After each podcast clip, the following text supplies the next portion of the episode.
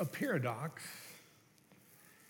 are two things that don't quite fit well together in your mind jumbo shrimp. It's a paradox. Is it jumbo or is it shrimp? It's somehow both. The world's full of paradoxes, things that are put together that they don't make sense, but somehow they do. I, I used to teach counselors, and I would tell them, you won't be a good counselor until you don't need to be a good counselor. That was a paradox. Because as long as they were worrying about being a good counselor, they were thinking about themselves instead of the person that was in the room. It's a paradox. There's the world's full of paradoxes. The more you try to impress somebody, the less impressive you'll be because no one is impressed by someone who tries too hard. Paradox. The Bible's full of paradoxes.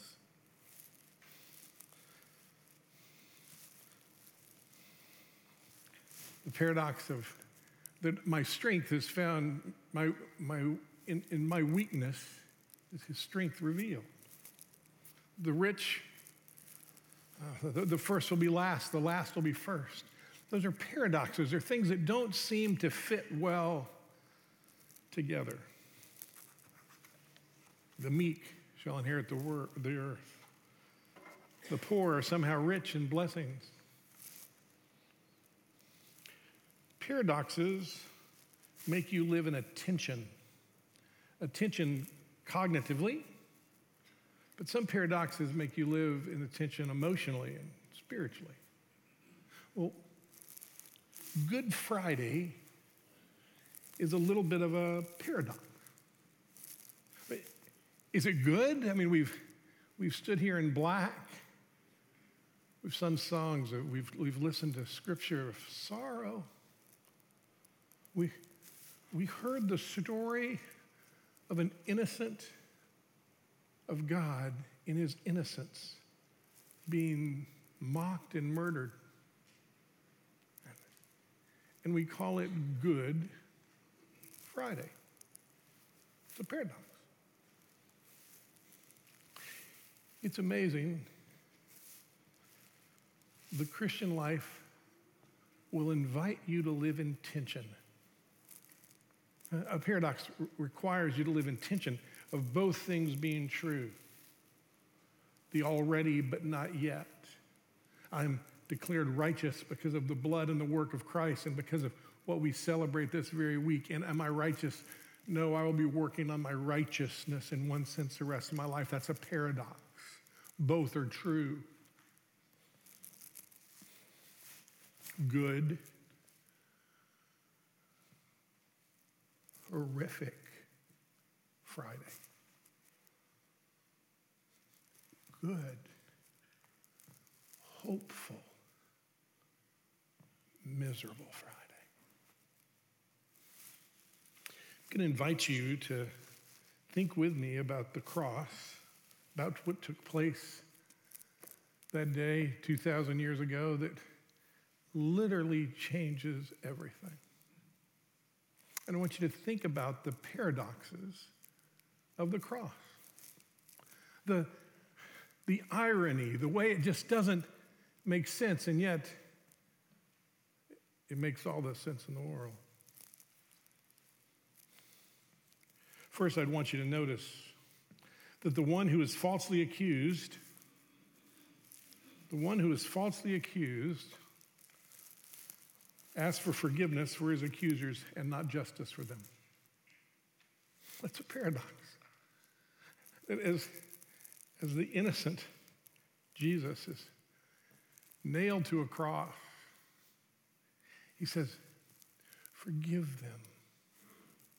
They do not know what they do. Paradox. The just and holy God, the, the one who deserved no punishment, asks for forgiveness for the ones that are doing injustice. That's a paradox.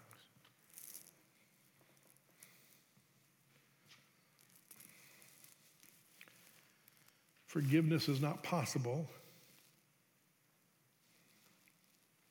unless that day took place. And so, as horrible and horrific as it is that God Himself is being nailed to a tree, it's good. For it is your only hope for forgiveness. Another paradox to notice on the cross is the innocent is treated like a criminal. Jesus is hung between two common thieves, one mocking and one believing. Sounds kind of like our world today, doesn't it?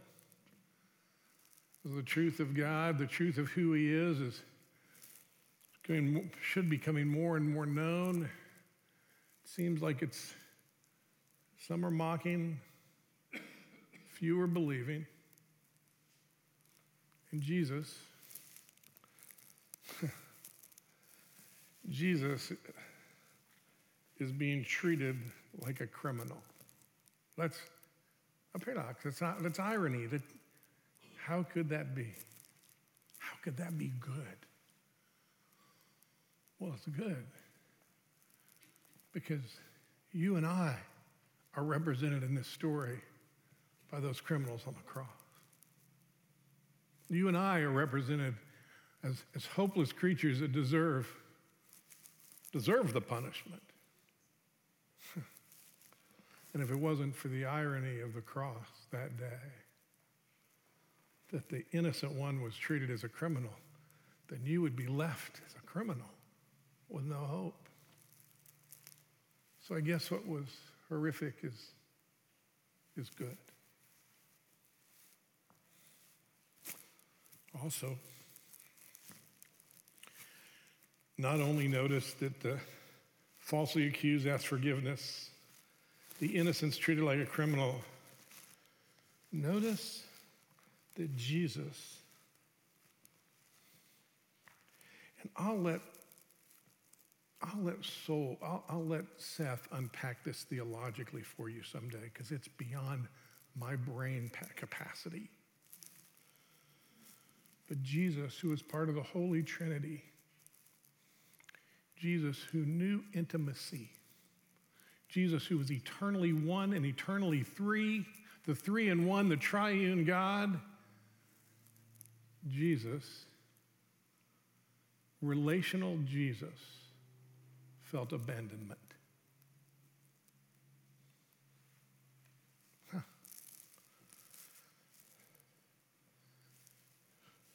Up until that moment in history, the Godhead had never experienced that. Jesus Christ, Jesus Christ, part of the Godhead, part of the triune God, why have you forsaken me? feels abandoned.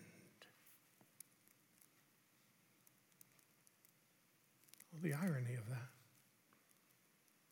The example of intimacy, the example of connection, the example of relationship, the very essence you're created as a relational being because you're created in the image of a relational God is abandoned. How could that be good? Well, that's,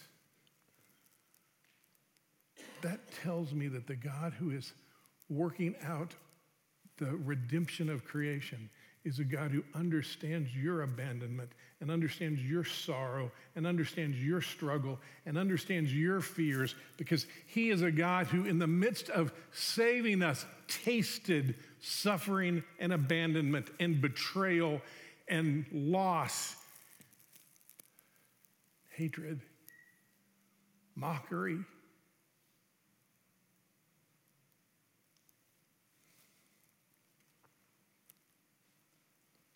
could that be good? Except it's good for you. Because from this, from that moment forward, till eternity, to glory, from that moment forward, you know you have been pursued and chosen by a suffering God who understands betrayal and suffering and struggle and abandonment and sorrow and your experience in a fallen world.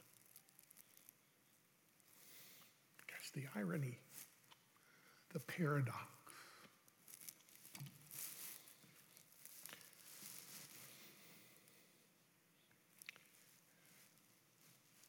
Not only do I want you to note the paradox of the falsely accused ask for forgiveness for his accusers instead of justice, that the innocent is treated like a criminal, and that the, the one who has defined connection and relationship feels abandoned. Note that the one who described himself in living, as living water said, I'm thirsty.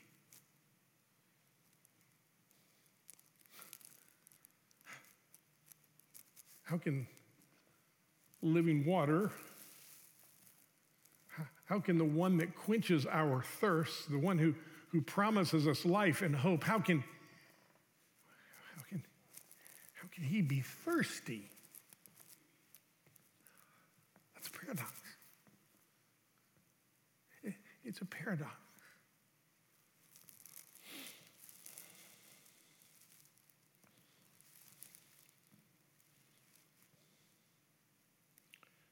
He knows distress. He knows your distress. Somehow, theologically, in a way that is much more than physical, much more than temporal. That moment on the cross, Jesus, all the sin, all the selfishness,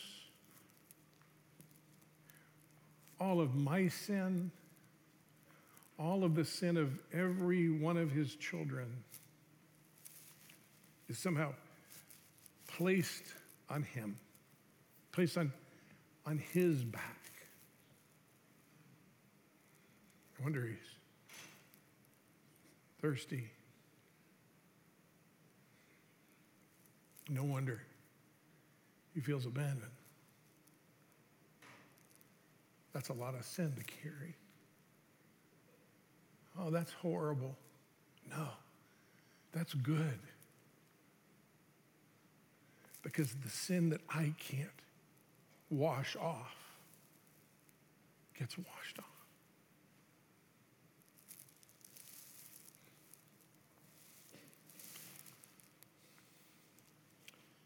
Also, note the paradox the one who owed nothing pays a debt. His last words, it is finished. He didn't say, I'm finished. He said, it is finished.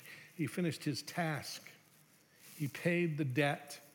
He paid the price. It's done. The mortgage is paid. Paid the price. Jesus.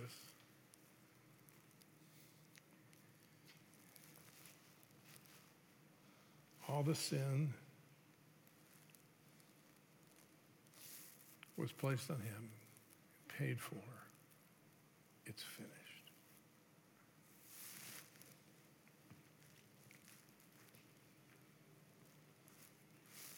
Good Friday.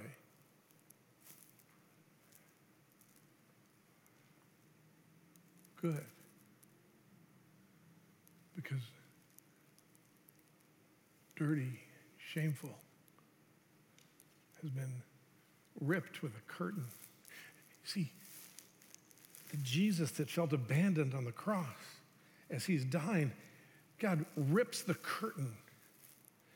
And, what that means is you see that in Scripture. He rips the curtain that, that separates God from, that only the high priest could go past, and separates man from God. And, and he rips that curtain and says, Though I experience abandonment, I open the, the door for you to be connected to God.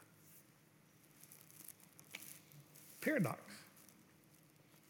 Two things that typically don't go together drip through the story. Well, I just want to say two more things the disciples didn't have the luxury of knowing what happens on Sunday. And so they were invited on this day, and only one disciple showed up at the cross. They had to live in the tension of God not being what they'd hoped he'd be. Palm Sunday, the celebration, the king is coming. He's going to set us free. He's going to set us free. We've been under the oppression of Rome for 500 years. Hosanna, victory.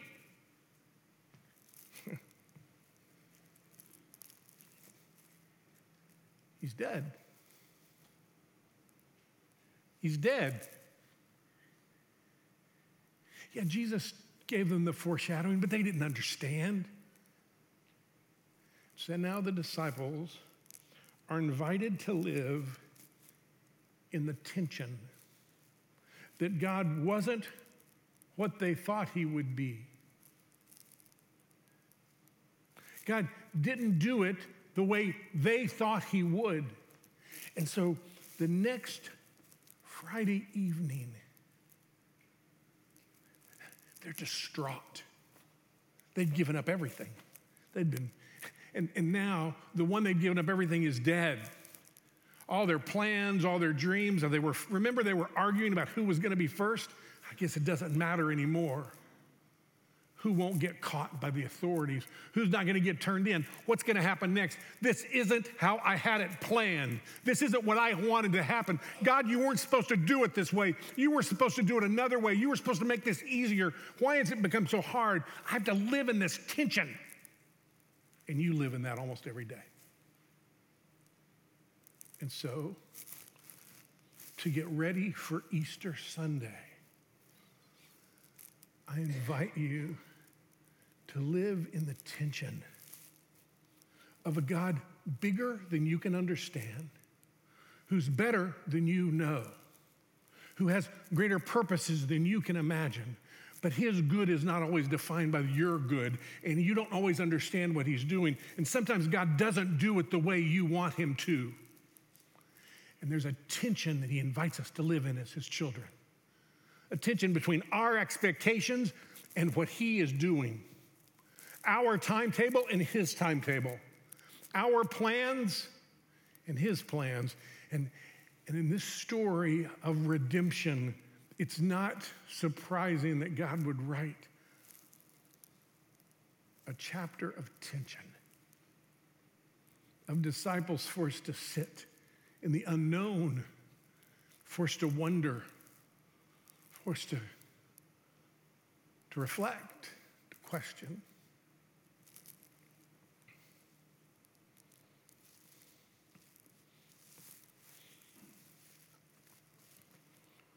The disciples were afraid. They were nervous, were tired.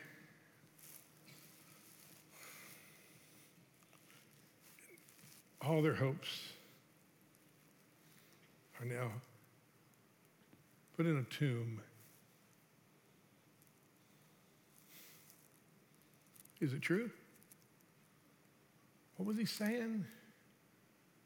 Have we been fools? You ever think that way? You ever wonder, is any of this, what if it's untrue? What if, I think as you get ready for our great celebration Sunday,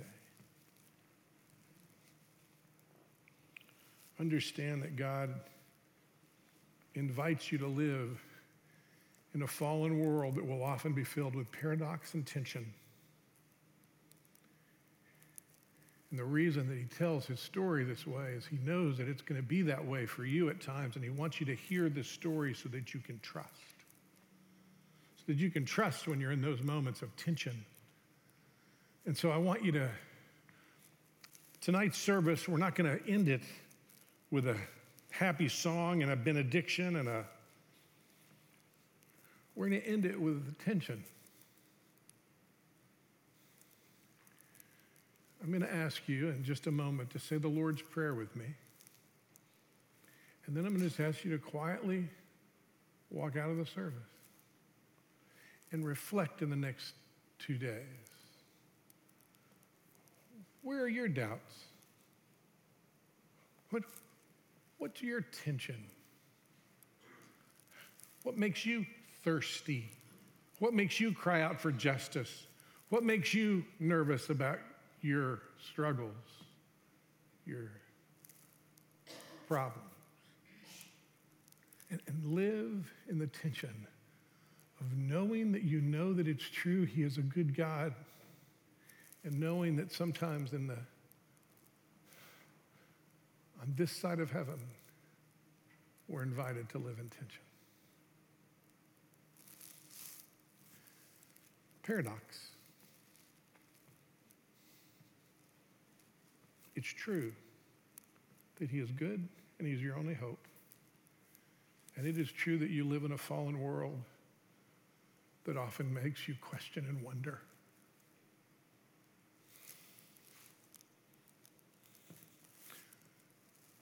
But part of the moral of this story is a God who would go through all of this to redeem creation back to himself and to be able to call you his sons and daughters is a God that you can trust in tension.